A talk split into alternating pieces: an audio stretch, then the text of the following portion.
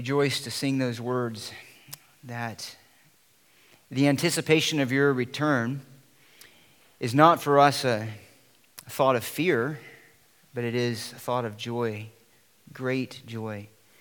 We long to see things set right. We long to see your kingdom built, and we long to see men repent and come to you, O Christ. But we long to see your glory above all else. We long to see righteousness and justice on the earth. We long to see you worshiped and adored by all of your creatures, by all of the redeemed. And so we long for that day. Our hearts resonate with the ending words of Scripture that says, Come, Lord Jesus, come. We anticipate that day when sin will be no more. Not only the sin outside of us, which grieves our heart, but the sin inside of us, which grieves us even more hindering the love that we want to give to you unhindered and free and full. We thank you that these promises are certain. We thank you that you have, by your wisdom, designed that we should gather as your people on the Lord's day to be strengthened in your word and the fellowship together. And we pray that you would accomplish that ministry, Holy Spirit, through your word, even now as we look at the book of Ecclesiastes. And to this end, we pray we thank you for grace, for redemption, for that better covenant in Christ, in whose name we pray. Amen. Open up your Bibles, if you will, to Ecclesiastes as we continue to march through this um, wonderful book. Certainly a challenging book in many ways. It's challenging on one side, on uh, this end, at least to always to come to grips with the thoughts of Solomon as he puts together in wisdom style, the style of wisdom literature, these great truths uh, for us. But challenging also as well, challenging uh, who we are, challenging our view of the world, but in a way that brings us to greater worship, uh, to be more circumspect as we live here.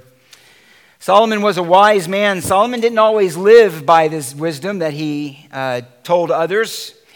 Solomon didn't always make himself the best example of the wisdom that he gave to others. But Solomon was caught up in many ways in the very things that he warned against. And Solomon's life then was perplexing, perplexing not only to us who look at his life, but perplexing in a very real sense to Solomon himself. Perplexing as he looked at the world and applied all of the great gifts that God had given him, both intellectually and in terms of perception, the great gifts and opportunities that God gave him, in, in the sense of the, the wealth and the freedom to explore all of his desires. Many things that God had given him, many things that most of the world wishes for and wants to happen to them. That's why so many people play the lottery, for example uh, wanting to enter into that kind of wealth, that kind of extravagance, that kind of freedom that Solomon enjoyed. And yet, at the end of all of that, Solomon was left with only this failure in his own life and mystery in trying to understand the ways of God. Wise in many ways, wise with the wisdom that God gave him, and yet, after he had applied all of the wisdom that he could muster, he was left with questions. He was left with mystery. He was left to realize that the wisest course in life isn't to try to lay hold and control all that there is to be gained in this world, but to submit to God, to fear God, and to keep his commandments.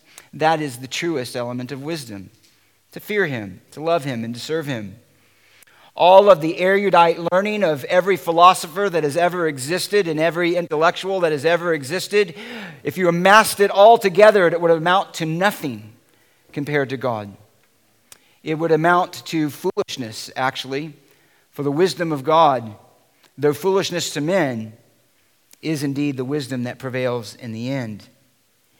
And so, this is where Solomon takes us again this morning in Ecclesiastes chapter 7. And we're going to I'm going to do my best to finish from 15 through verses 29, but that's where we will find ourselves this morning.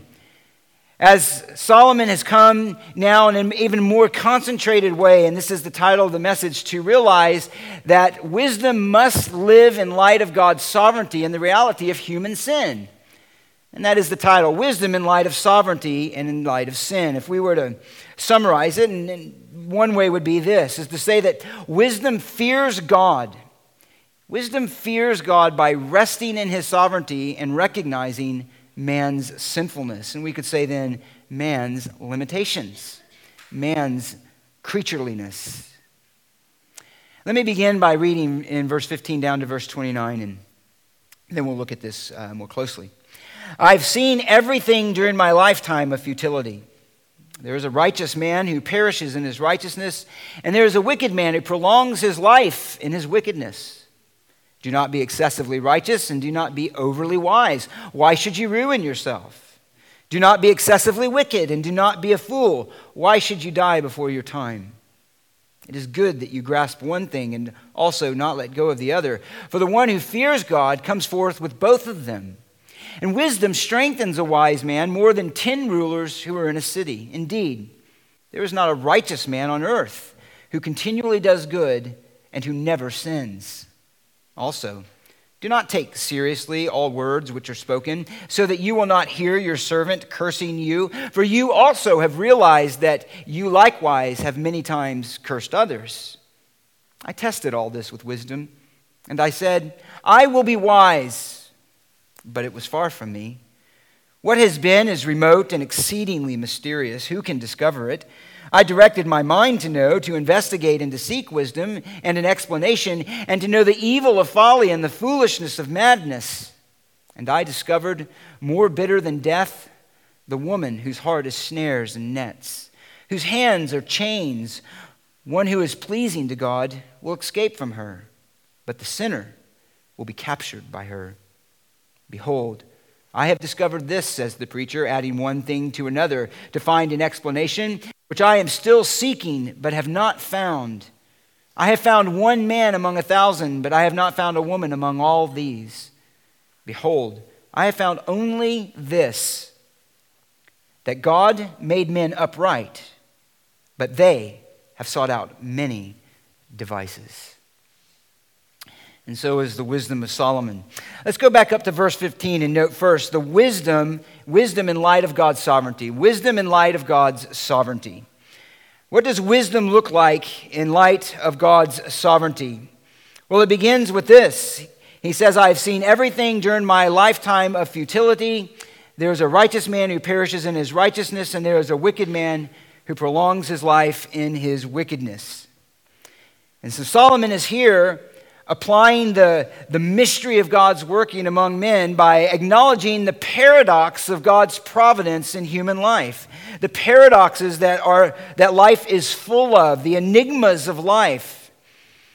What he has observed and experienced has confirmed that while God has revealed to us truth, the way that he works out his sovereign plan is to us yet a mystery. It is a mystery. God has revealed His Word. He's established the foundation of truth and reality by which we are to understand and evaluate the world. But in His infinite wisdom and eternal decree and secret will, He operates at a level that is far beyond our finding out and confronts us with what we could describe as paradoxes. Paradoxes, things that don't always seem to fit together, that don't always seem to be consistent with what we would expect. He's already acknowledged that we need to see both the good in our life, the blessing, and the adversity is from the sovereign hand of God. God is not present in one and absent in another. He is present in both and working out his sovereign will. And so he said in verse 14, In the day of prosperity, be happy. In the day of adversity, consider God has made one as well as the other, so that man will not discover anything that will be after him. And so it is. God rules over it all. Now, what is striking about this verse is how it would seem, and what makes it paradoxical is how it would seem to run against the very covenant stipulations and promises that God Himself had given. Remember, Solomon is writing as an old covenant believer. He's writing under one who had before him the Mosaic law and the promises that God gave to his people for faithfulness. So, for example, in Deuteronomy chapter 6, he would have known these words. Now, this is the commandment, the statutes, and the judgments which the Lord your God has commanded me to teach you, that you might do them in the land where you are going over to possess it, so that you and your son and your grandson might fear the Lord your God, to keep his statutes and his commandments, which I am commanding you all the days of your life, that your days may be prolonged. He's preparing them in his final words, going into the promised land in Deuteronomy 30, he says, Choose life in order that you may live, you and your descendants, by loving the Lord your God, by obeying his voice, by holding fast to him. For this is your life and the length of your days, that you may live in the land which the Lord swore to your fathers, to Abraham, to Isaac, and Jacob, to give them. And you could go on. God gave inherent in the covenant the promise that righteousness will produce life. Yes, there is an element there of the spiritual life that is enjoyed, the enjoyment of the covenant and the blessings in terms of the nearness of God. But there is the promise, too, of blessing within the land, blessing of fruitfulness, blessing of flourishing, blessing of long life that is directly connected to righteousness. And conversely, there is the promise that wickedness will cut a life short. Let me give you just a few Deuteronomy 30, verse 17 through 18. But if your heart turns away and you will not obey, but are drawn away and worship other gods and serve them, I declare to you today that you shall surely perish. You will not prolong your days in the land where you are crossing the Jordan to enter and to possess it. Solomon's father David said this in Psalm 55 23 Men of bloodshed and deceit will not live out half their days. And Solomon himself says in Proverbs 10 27, The fear of the Lord prolongs life, but the years of the wicked will be shortened. So, with those promises ringing in his ears, Solomon confronts us with a reality that is the opposite of that. Here, the righteous are perishing as he observes life, and the wicked seem to flourish and live longer. What's going on? What's going on? This is a reasonable conclusion to be, con- or reality to be confused by. And it reflects in a certain way the kind of thinking that was behind Job's friends. If you remember, Job was suffering, and so therefore they said, Well, the righteous don't suffer, Job, as you're suffering, therefore you have sin in your life. If you did not have sin in your life, some secret and hidden sin, then you certainly would not be suffering the way that you are, because that is the world that God has designed. It's the moral universe of reality. And you can't live contrary to that. And so, therefore, Job, it's obvious to everyone but you and the more you defend your righteousness, the more you show your guilt. And such was their wisdom because they're operating out of this idea. The righteous will prosper and the wicked will suffer. But here Solomon says, I've seen something different. The righteous are suffering and the wicked seem to prosper. What's going on?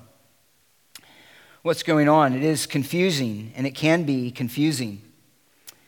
It is not, however, though, as God's word has failed. God has spoken nothing untrue, but God has, within his providence, retained the right for the sovereign exercise of his will.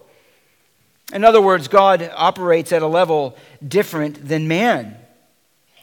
And we're confronted with that reality all of the time. All of the time. In the normal working of his providence, yes, the righteous do live longer, the righteous do prosper. They make good decisions. There's a, there's a certain sowing and reaping aspect of that as well. They live lives that aren't encumbered by sin and deceit and wickedness and abuse. We could say that the righteous would not uh, engage in activities that would cut a life short, just in how they would take care of health and so on and so forth as the wicked were. So there's a, there's a general sense to that in which we see God's blessing, but it's not always the case, and it's the exceptions that cause us confusion.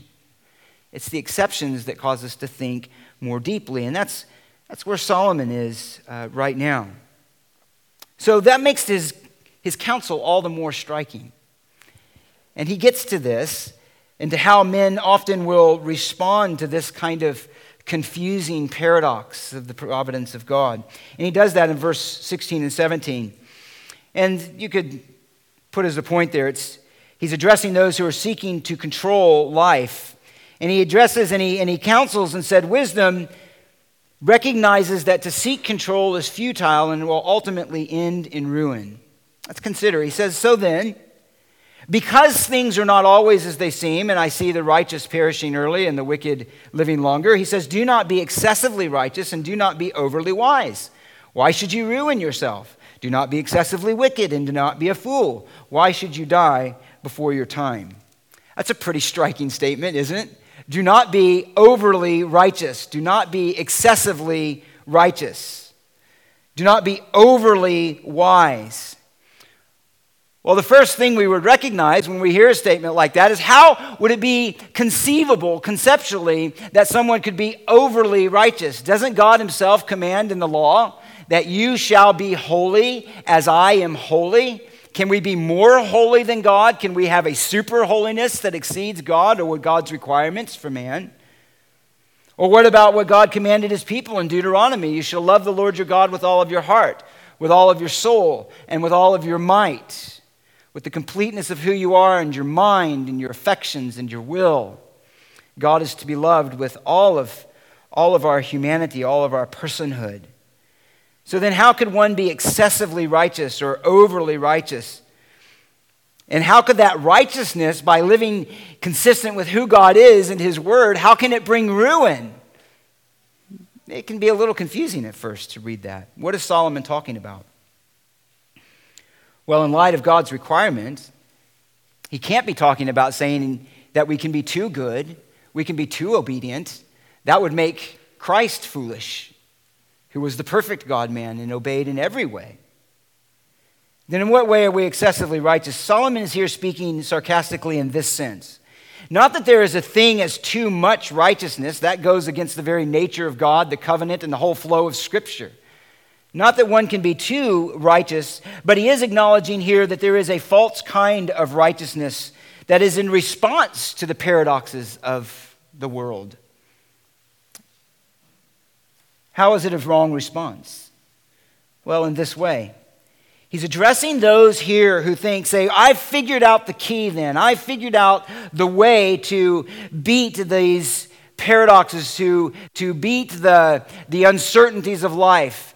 And it is through taking control of essentially religion and righteousness. These are those who seek to determine with certainty the outcome of their lives by what they do. In that sense, he says you can be overly zealous for religion, thinking that by that is your security, when in fact you fail to realize that God overrules your will constantly. He does the will of men. In other words, he's addressing here essentially the legalist the legalist, the one who thinks that they are the masters of their destiny ultimately. Now, the greatest illustration of this, of course, would be, in our, would be the most familiar to us, would be the Pharisees. Now, this is looking forward in time, but the root sin is, finds a particular clarity in the illustration of their lives.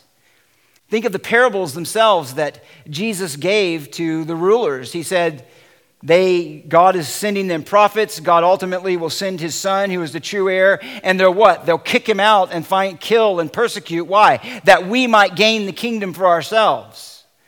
We are the masters of this kingdom. Yes, we give lip service to God, but in fact, we receive glory from one another. In fact, we are the ones who are the masters of the fate of God's kingdom and God's purpose. God will work according to our actions, and there's many ways that this works out. And this is what he's addressing here. And he says, if that is your approach to life, if you think you can unravel the paradoxes of God's providence and God's sovereignty by somehow determining an outcome through your actions, as though by doing certain things, even that God commands, you will guarantee for your life blessing. He says this, in fact, will lead to ruin. In what way will you ruin yourself? Well, one is become a bit clear as we go on. You'll ruin yourself by missing the blessings of life, the good things that God has given, and you'll ruin yourself by putting your trust in a righteousness that ultimately will fail, will be empty. He's addressing here in verse 16 one wrong response is of the legalist who seeks to take control by what they do. But then he goes with that in verse 17 do not be excessively wicked and do not be a fool. Why should you die before your time? Again, this is striking.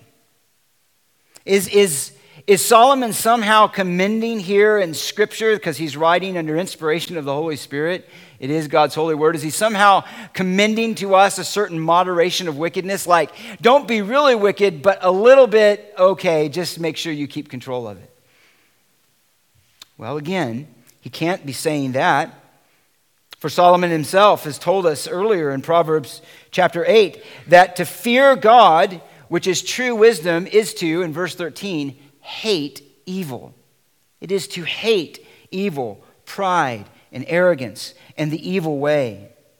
Every commandment of God is to reveal to us the dire consequences of walking in unrighteousness and outside of His will. Through sin comes death.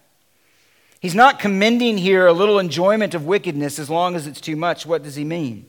Again, Solomon is using a kind of sarcasm here and warning of the opposite approach, the opposite of legalism, the opposite of trying to control life and somehow obligate God through our religious zeal and devotion. Here is the other one, the one who holds on to a form of licentiousness and says, Well, then, since I can't control that, I will simply embrace a self willed life and to live wickedly.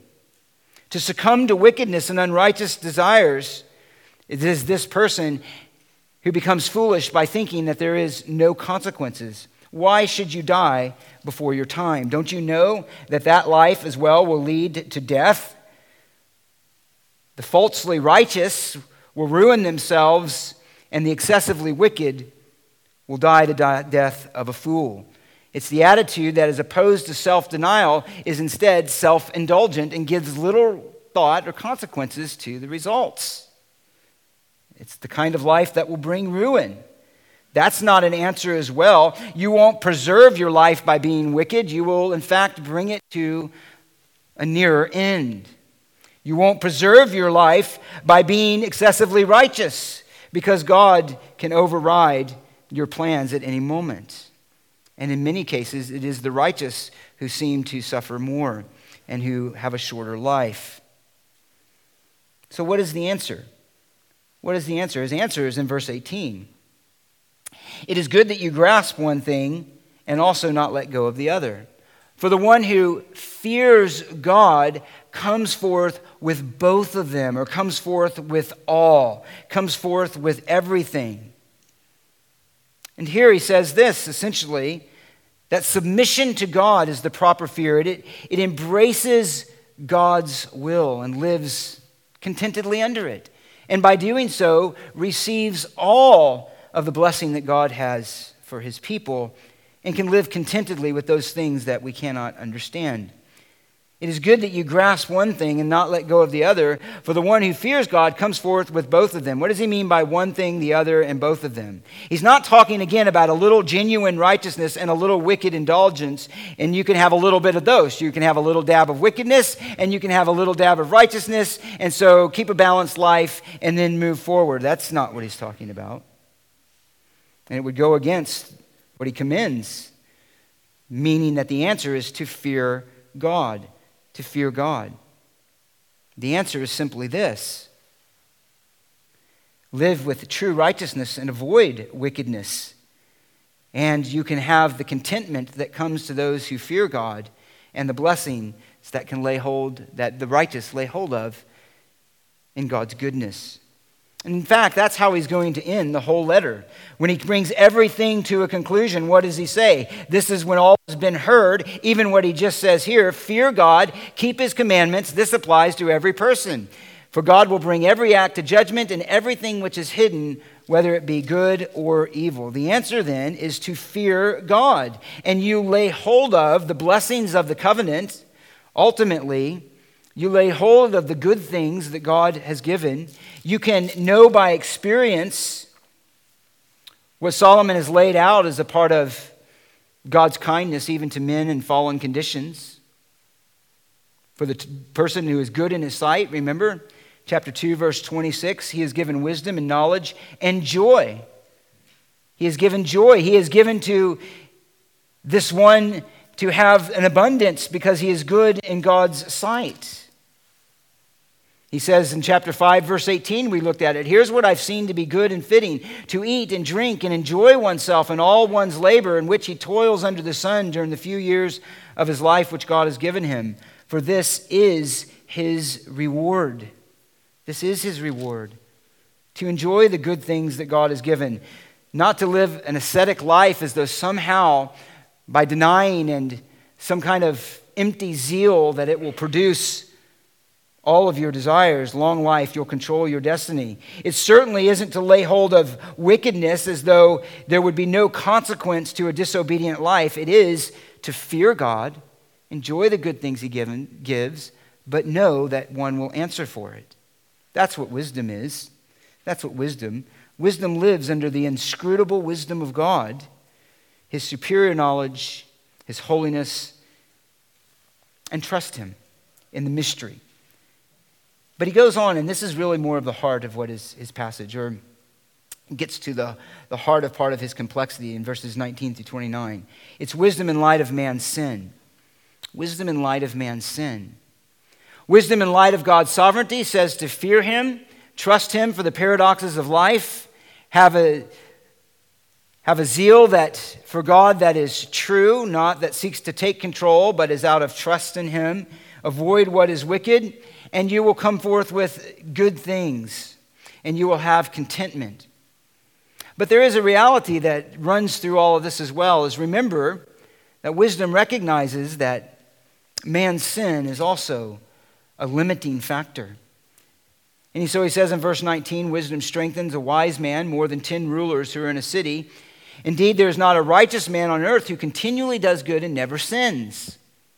Also, do not take seriously all the words which are spoken, so that you will not hear your servant cursing you, for you also have realized that you likewise have cursed many others. What is the idea here? Well, wisdom begins with this it's quite simple recognizing the sin that resides in you, the world around you, and the world around you. Recognize that. Recognize that. Look at what he says in verse 19 Wisdom strengthens a wise man more than 10 rulers who are in a city. If we can attain to the wisdom that fears God and comes forth with both the good things and contentment, then this is truly good indeed. Here he makes the comparison of wiser than 10 rulers who are in a city. What is this wise person? Essentially, it's this why is that he stronger? The wise person here is, has something greater than political might and political power. They have, what would you think? Control over their spirit. They have a discernment that allows them to bring forth what is best. It strengthens them more than a then 10 rulers. Political power will come and go. Political power is always subject to be taken away. Political power is tenuous at best, and it brings hardship, and it brings worry, and it brings fear of loss to the one who possesses it. But the one who is wise sees through all of that. Remember, he gave a similar idea back in chapter 5 when he was talked about wealth. And he says, The sleep of the working man in verse 12 is pleasant, whether he eats little or much, but the full stomach of the rich man does not allow him to sleep. Why? Because his life is filled with worry worry about work, worry about loss, worry about the things that will take away what he holds so precious and dear. But the wise person doesn't make that the end of his, of his intentions, doesn't make the object of his desires, but lives contented with what God gives, whether it's much or whether it's little. Here, the one with power might seem to be those who have been endowed with the blessing of God, but here he says, wisdom before God that fears him is even better, is even better. It's wisdom in light of man's sin, is wisdom that controls, first of all, the Spirit, who has an inner self control. One says this, or Solomon did earlier in Proverbs 16 He who is slow to anger is better than the mighty, and he who rules his spirit than he who captures a city. Wisdom is better. In chapter 9, he says this. He gives an illustration. We're not going to I'll just summarize it. He says, I came to see this as wisdom under the sun, and it impressed me. There was a small town with a few men in it, and a great king came to it, surrounded it, constructed large siege works against it. But there was found in it a poor wise man, and he delivered the city by his wisdom. Yet, the reality is that in the paradoxes of life, the one exercised the true wisdom that delivered the city. It is the unwise ruler or rich person who ended up getting all of the glory, the king. He says in verse 15, Yet no one remembered that poor man. And so I said, Wisdom is better than strength, but the wisdom of the poor man is despised, and his words are not heeded. Wisdom is better. Why? Because the city was delivered, the city was saved, it brought about good. And even though it was not recognized by others, this is where wisdom comes in again. This one can live contentedly under God's will, can live contentedly under God's plan. This is the wise person. Life isn't equitable. Life isn't fair, is the idea. Life doesn't always work in the way that we think it should work. Justice doesn't always get fulfilled. What is best and good does not always come about. There's unfairness, there's unrighteousness. The wise person can yet see the value of wisdom because of the internal strength that it brings, the good that it will ultimately accomplish, and live contentedly under God's plan. But then he goes on and he says something rather striking here. He says, Indeed, there is not a righteous man on earth who continually does good and never sins. There's not, there's not a righteous man on earth who does good and never sins. And also, do not take seriously all the words which are spoken, so that you will not hear your servant cursing. For you have also realized that you likewise have many times cursed others. So, after commending the value of wisdom, he gives essentially, he stops and gives a dose of realism. He gives a dose of realism. And he reminds us that while wisdom is better, wisdom produces an inner strength, wisdom has contentment, it brings about what is good for those who have it. It is nonetheless, it is nonetheless possessed even by those who are not freed from the reality of sin. And it's humbling. And so it means then for Solomon here, as he's progressing through this idea of wisdom and sovereignty of sin, is to say, look, wisdom, while is a value to the one who possesses it, while wisdom is good, while wisdom is to be pursued, while wisdom takes to heart the fear of God, Wisdom has its limitations, and wisdom takes seriously the condition of man and takes seriously the condition of our own heart. This is a, a comprehensive statement. Indeed, there is not a righteous man on earth who continually does good and who never sins. This is common uh, throughout the Old Testament. In other words, it's acknowledged that man was, as David said, conceived in sin. In 1 Kings 8 46 says, There's no man who does good, who does not sin. Psalm 143 2, In your sight, no man living is righteous. Proverbs 29, Who can say, I have cleansed my heart, I am pure from my sin? Indeed, throughout this whole passage is the recognition that while wisdom is good, man is yet in a condition of fallenness. Listen to the words that he uses throughout. In verses 15, 17, and 25, he speaks of the wicked and wickedness. In verses 20 and 26, he speaks of sins and the sinner. He identifies gossip, cursing, adultery, rebellion, such as the lot of Adam's descendants. It's really a devastating, devastating admission here. There is not one righteous, no man on earth. This is humbling. No one, not even the best, can escape from the condemnation of being unrighteous. No one. There's only one righteous and sinless person who has ever walked this earth after Genesis 3. And we know who that is. That is the Lord Jesus Christ, who knew no sin. He knew temptation, he knew suffering, but he had no experience of sin whatever within him. This cannot, Solomon acknowledges, cannot be said of any other person. Certainly, he did not yet know of the fullness of the revelation of Christ. But this could be said of no other person. No other person. Sin ruins even, even the good things that God would give. It didn't, wisdom or sin ruined his own father, David. Solomon's own, own history, family lineage was born out of an illicit relationship. His brother died as a consequence of his father's sin with his mother, Bathsheba. David came as a result of that union, and yet it was a union sinfully gained, showing the mercy of God, working again contrary to what we would think. It just shows that even among the most exalted among men, one of the most righteous kings of Israel, David, yet sin corrupted the things that he did. The Apostle Paul himself even in his maturity as an apostle, says this in Romans 7 No good thing dwells within me, that is in my flesh. Jesus, speaking to the crowds, even acknowledging their goodness and care for children, says, If you, being evil, know how to give good gifts to your children, even in doing good, you cannot escape the, con- escape the consequence of being evil. Wisdom must lay a hold of this. It must lay a hold of this. We're not good people who occasionally do bad, but bad people spiritually, corrupt people who sometimes do good. How often has you said in yourself, even if somebody praises you, if you only knew what went on in my heart? If you only knew what went on in my heart.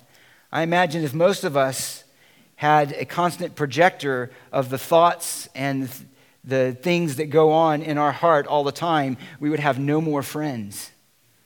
We would be miserable. One said this If sin were the color blue, we do not occasionally say or do something blue. All that we say, do, and think has some taint of blue. The only one it's not so with is Jesus. Or another said this I cannot so much as confess my sins, but my, tr- but my confessions are aggravations of them.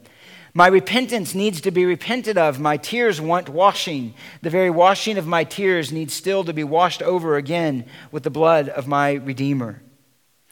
Even the most righteous among us knows that within us resides the presence of sin, that if it were not checked and kept by, uh, by the Spirit of God within us, that we would be capable of the most heinous sin and every sin that we see around us. It is the constant companion of every person. To the unbeliever, they are dominated by it, they are under its dominion, and for the believer is not under its dominion, but is constantly perplexed and vexed by it the remaining sin that's in the heart.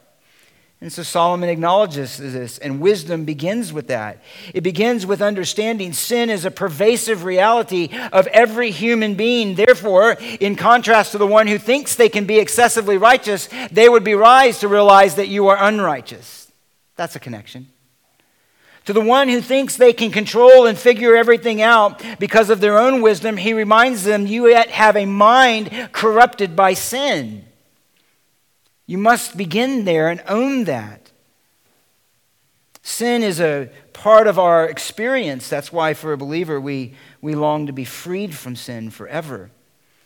The potential for every kind of evil still rides within us. So, opposed to the one who would be excessively righteous and seek to be overly wise, one has well said this When we stand before God, we plead not our righteousness, but the forgiveness of our unrighteousness. And that's the only plea that we have. And so, until we understand that, we will not be wise. And so, he gives an application of it in verse 21. Why does he say that? What does it introduce? Well, this isn't the sum of it, but this certainly gets to the heart of how it affects a wise person. He says also, then, do not take seriously all the words which are spoken, that you will not hear your servant cursing you, for you also have realized that you likewise have many times cursed others. So, how does wisdom respond to this reality? It responds with the requisite humility to live circumspectly in light of the sin of others against us. Do not take seriously all the words that are spoken. Do not take seriously all the words that are spoken. For you know, literally, your heart knows that you likewise have many times cursed others. Think about this. Think about all of the things that you've said about someone else that you wish they never heard or that you hope they never hear. Is anybody guilty of that? Raise our hands. No, I'm kidding. You don't know. then we're going to go, who, who were you? Who'd you say that against? We all understand that. The mouth exposes our heart, our tongues are a restless evil. We speak against others very often. We say things that we hope they would never. How many times have you ever said something in a conversation publicly and then that person walks up and you're like, your heart goes, or I hope they didn't hear that. I hope that they didn't hear what I just said about them. How many times have you said things, even privately, that you later regretted? You said out of a moment of anger, irritation, or frustration.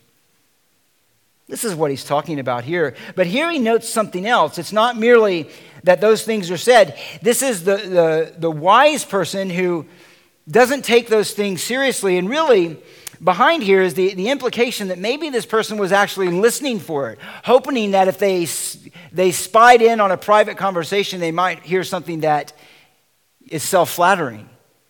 But rarely is that the case. In fact, it was something that was unflattering. It was a cursing against them, somebody speaking out of anger. But he says, don't take that too seriously. If you're wise, you won't take that too seriously.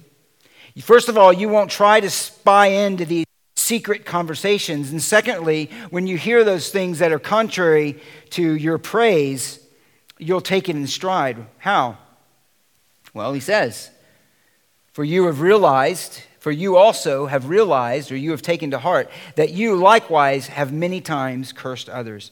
How easy it is to be grieved by the sin of others when we seem to be so much less impacted by our own sin. This is wisdom.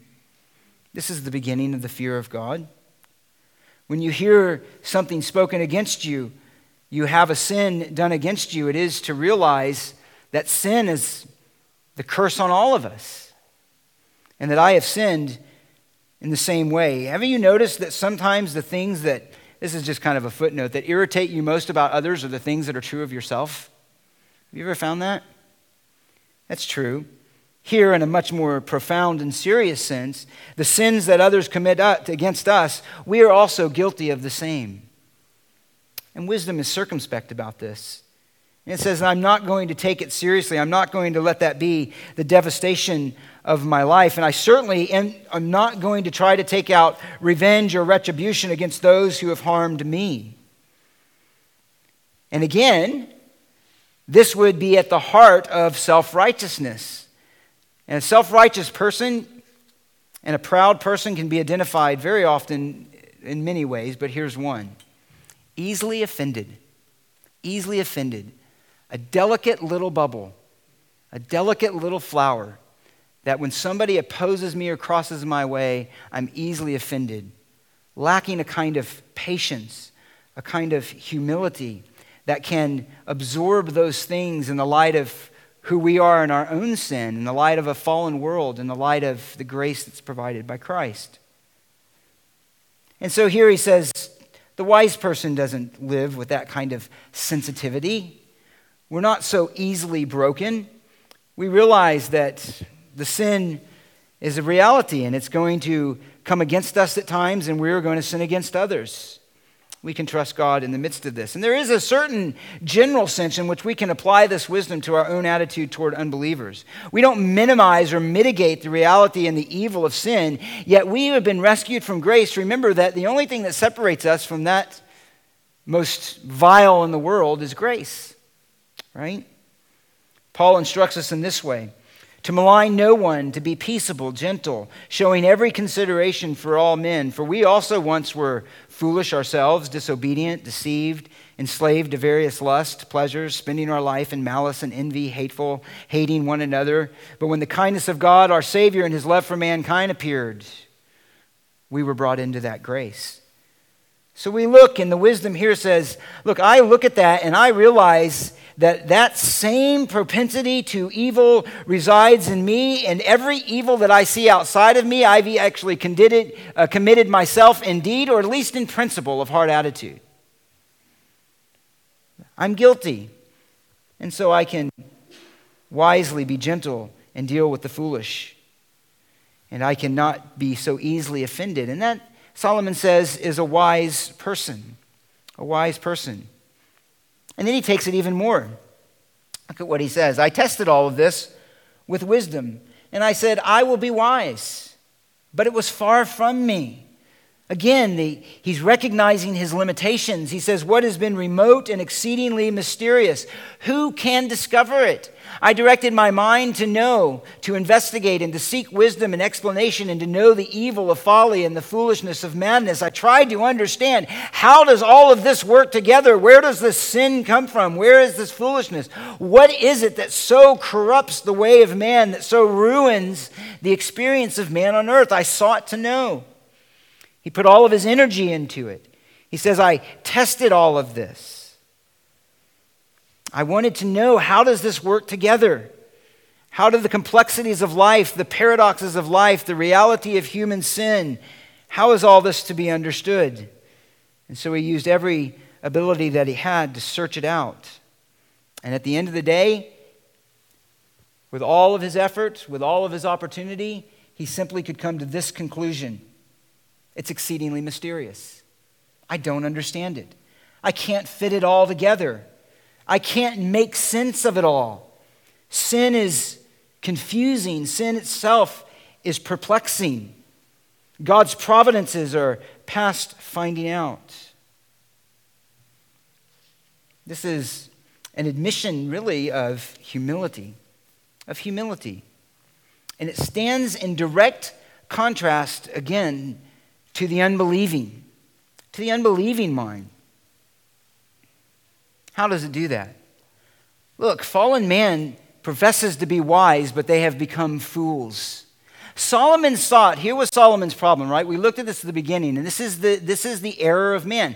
Solomon sought to be wise on his own terms. That was the issue.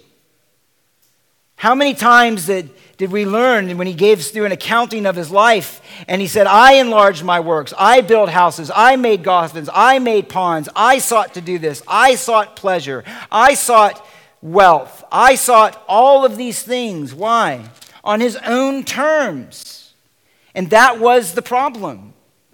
And that essentially was the error that Solomon fell into, where he, seeked, he, he ceased to seek wisdom under the sovereign hand of God and the fear of God. He wanted to take control of it himself. And this is a, a, sense in which Solomon himself fell into the very commandment that he, he uh, encourages against in verse 16 to be overly wise, to think that somehow by my wisdom I'm going to lay hold of it, I'm going to control this beast, I'm going to get to the bottom of it. And what he found is the more that he saw it, the more that he realized it was past him. And the only wise response was to trust God. Again, that's the end of the leather. And this is at the heart of man. What does man want to do? They want an autonomous knowledge. They want something that does not submit to God. God's wisdom is foolishness. His word is mocked. His covenant is denied. Christ is rejected. Why? Because we are going to lay hold of us. This is our earth. It's our planet. We control it. We are the masters of it. We are the captains of our soul and the rulers of our fate and the determiners of our destiny. We are going to lay hold of it on our own. We are going to find knowledge that is the answer to all of man's problems. We are going to do it. We have the solutions. There's many examples of this, even in our age, all around the same kind of error. In our modern age, particularly, the foolishness of scientism. Different from science, where we actually learn and we grow and we come up with a lot of neat and helpful things.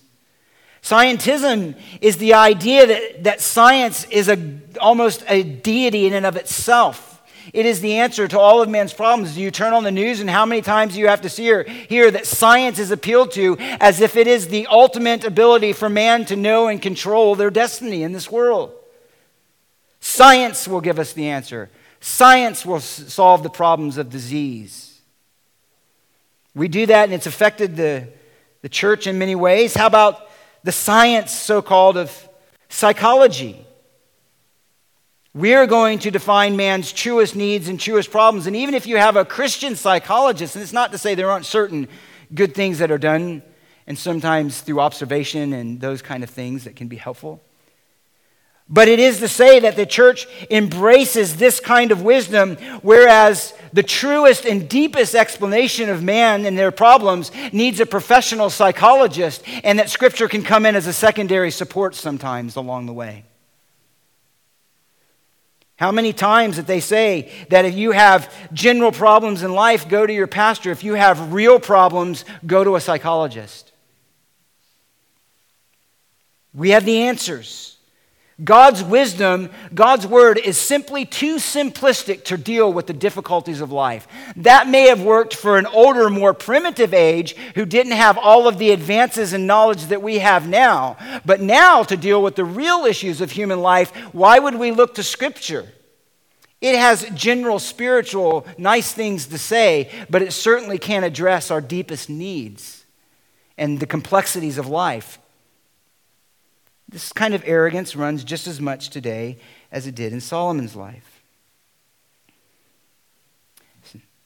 And so here he addresses and he says, Look, I had all of the opportunities to learn and to know, and I directed my mind towards it, and it left me only with no answers.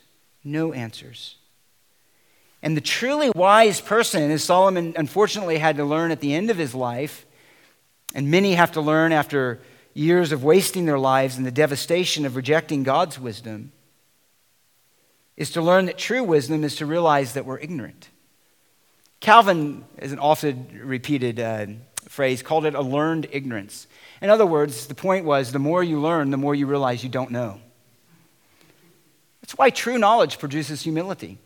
Certainly in the Christian, the more we know of God, then the more we realize we don't know and his vastness and his greatness and the infinite uh, uh, glories of his being, and we're left humbled. But that happens even, uh, there's analogy even in, this, in the secular world. If someone is a scientist or someone has any kind of field of learning, the more they know, the more they realize that they have more questions and they have answers. They have more things they need to know. In the medical world, there's been great advances, but the true one who understands medicine and the complexities of the human body and so forth realizes there's so much we don't understand still. There's still so far to go. And so there's a humility. The more you know, the more that you realize you don't know. That is in the case of sciences and other areas of learning, but all the more when it comes to the knowledge of God and this world, the more you try to figure it out, the more you realize that we're really pretty ignorant. That's where humility comes from. So, true wisdom is to recognize this and live contentedly then under the wisdom of God as He has revealed it in His Word. It really comes down to this. And do we believe that Scripture is God's Word? It really comes down to that. Do we really believe that God created all things for His own glory and for His own purpose? That God created a moral universe? That God created and is a bringing things to an appointed end that He has determined and that He's told us the wisest way to get there. It really comes down to whether we believe Scripture is God's Word and we say, look, I know that there might be many competing things for my attention. There might be many competing things that declare or claim to be truth. But I'm going to stand firmly on God's word. I'm going to let what's mysterious remain a mystery, and I'm going to let what's revealed be the foundation of my life and my thinking, by which I evaluate everything else. It comes down to that. It's to live under the revelation of God, it's to live happily with mystery, pursue what we can know, but also know our limits of what we can never know and what we don't know. That's what Solomon had to learn the hard way. Look, the reality is, as much as we, if we take this into a broader picture, as much as we're thankful for medical science, it will not eliminate death and disease, ever. It won't happen. Psychology has not produced a world and a people of greater joy, contentment, and inner strength, and happiness and peace, and stableness of heart and mind. It hasn't done that. The world is not free from war and disaster and the dangers of a groaning creation on which we all live. Cannot do it. Only God can do this, and God will do this. It's God's world. He created it. He rules it with wisdom and understanding that infinitely exceeds anything that man can discover. One has said this Sorry, I didn't get the quotes to Mike in time for up there, so we'll just have to listen. The only safe kind of human wisdom is wisdom rooted in God and centered in Jesus Christ which thus knows its limitations and boundaries. The nature and character of God is revealed in Jesus Christ and in the scriptures that testify to him is also the reference point that Christians need to use when confronted by claims about reality others may make and when faced with plans that others may have that arise out of these claims. In other words, we are constantly confronted with truth claims and realities that we are going to conform to. And either Scripture is the foundation of those by which we discern everything else, or Scripture itself is subject to the wisdom of man. It's that simple. It's that simple. And so Solomon had ceased to live under that kind of humble ignorance, that kind of humble sense to say, I'm on a I'm on a mission to discover something on my own terms which I cannot discover and never understand. If Solomon would have stuck with this, he would have become truly wise. And he would have known the true blessings of wisdom, of life, of peace and joy, a life well lived. He would have known that. He would not have known the corruption of his own heart that ultimately led him to apostatize. He would not have been led to a life and to sin that eventually would cause the nation of Israel to be split in two for generations with much turmoil and war and ultimately the judgment of God. When he sought it on his own terms, it brought, again, what did he say in verse 16? It brought ruin. It brought ruin to his life. He thought he could control it. He thought he could be its master. He thought he could be the one that rose above everyone else as having figured it all out. And what he found out is Solomon, you don't know anything. You'd be wise to listen to God, to fear him, to recognize your ignorance, to live contentedly under his will, to enjoy the good things that he gives. He's going to end there and realize that sin has a power in humanity and in your own heart that you'll never be able to figure out either. It wields its seducing power over men, and ultimately it's going to ruin every good thing that God has made. It creates bitterness and sorrow and even death in a world that God designed for good. And we're going to have to wrap it up there uh, and finish it up next week. But here's the lessons that we take away true wisdom is to be found in one place, one place, and one place alone. And that is in Scripture and its witness to Jesus Christ, in whom are hidden all the treasures of wisdom and knowledge. And so you can ask yourself, what are the things that compete to it?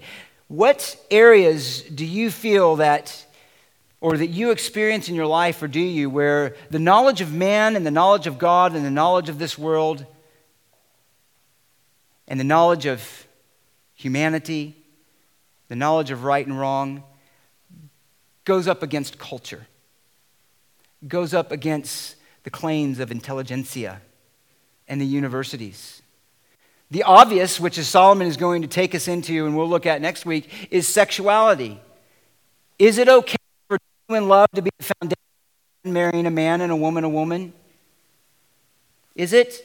That's what the world will tell us. That's where, as Christians, we know no, this is God's world. He told us how sexuality works, He told us where there's blessing in the genders and in sex. And there's a right way and there's a wrong way. And we're going to live by it. What about the many other things as well? And so we have to answer that question is do I stand on God's word? Am I okay with mystery? Even if there's things that seem to conflict with my own reasoning and my own understanding, where do we go to find the answer? Is it scripture or somewhere else? And then scripture secondary. That really becomes the issue. The idea of the sufficiency of scripture is not merely a doctrinal point. It is at the very foundation of our Christian life. We either embrace it as such or we don't. We stand firmly on God's word. There's mystery But that's okay because the one who rules over that mystery has told us how to live wisely, has told us how to live with his blessing, has told us how to have peace even in a chaotic world. And at the end of the day, it's all centered in his revelation of Jesus Christ to know him, to serve him, and to love him. And so that's where we will leave it this morning.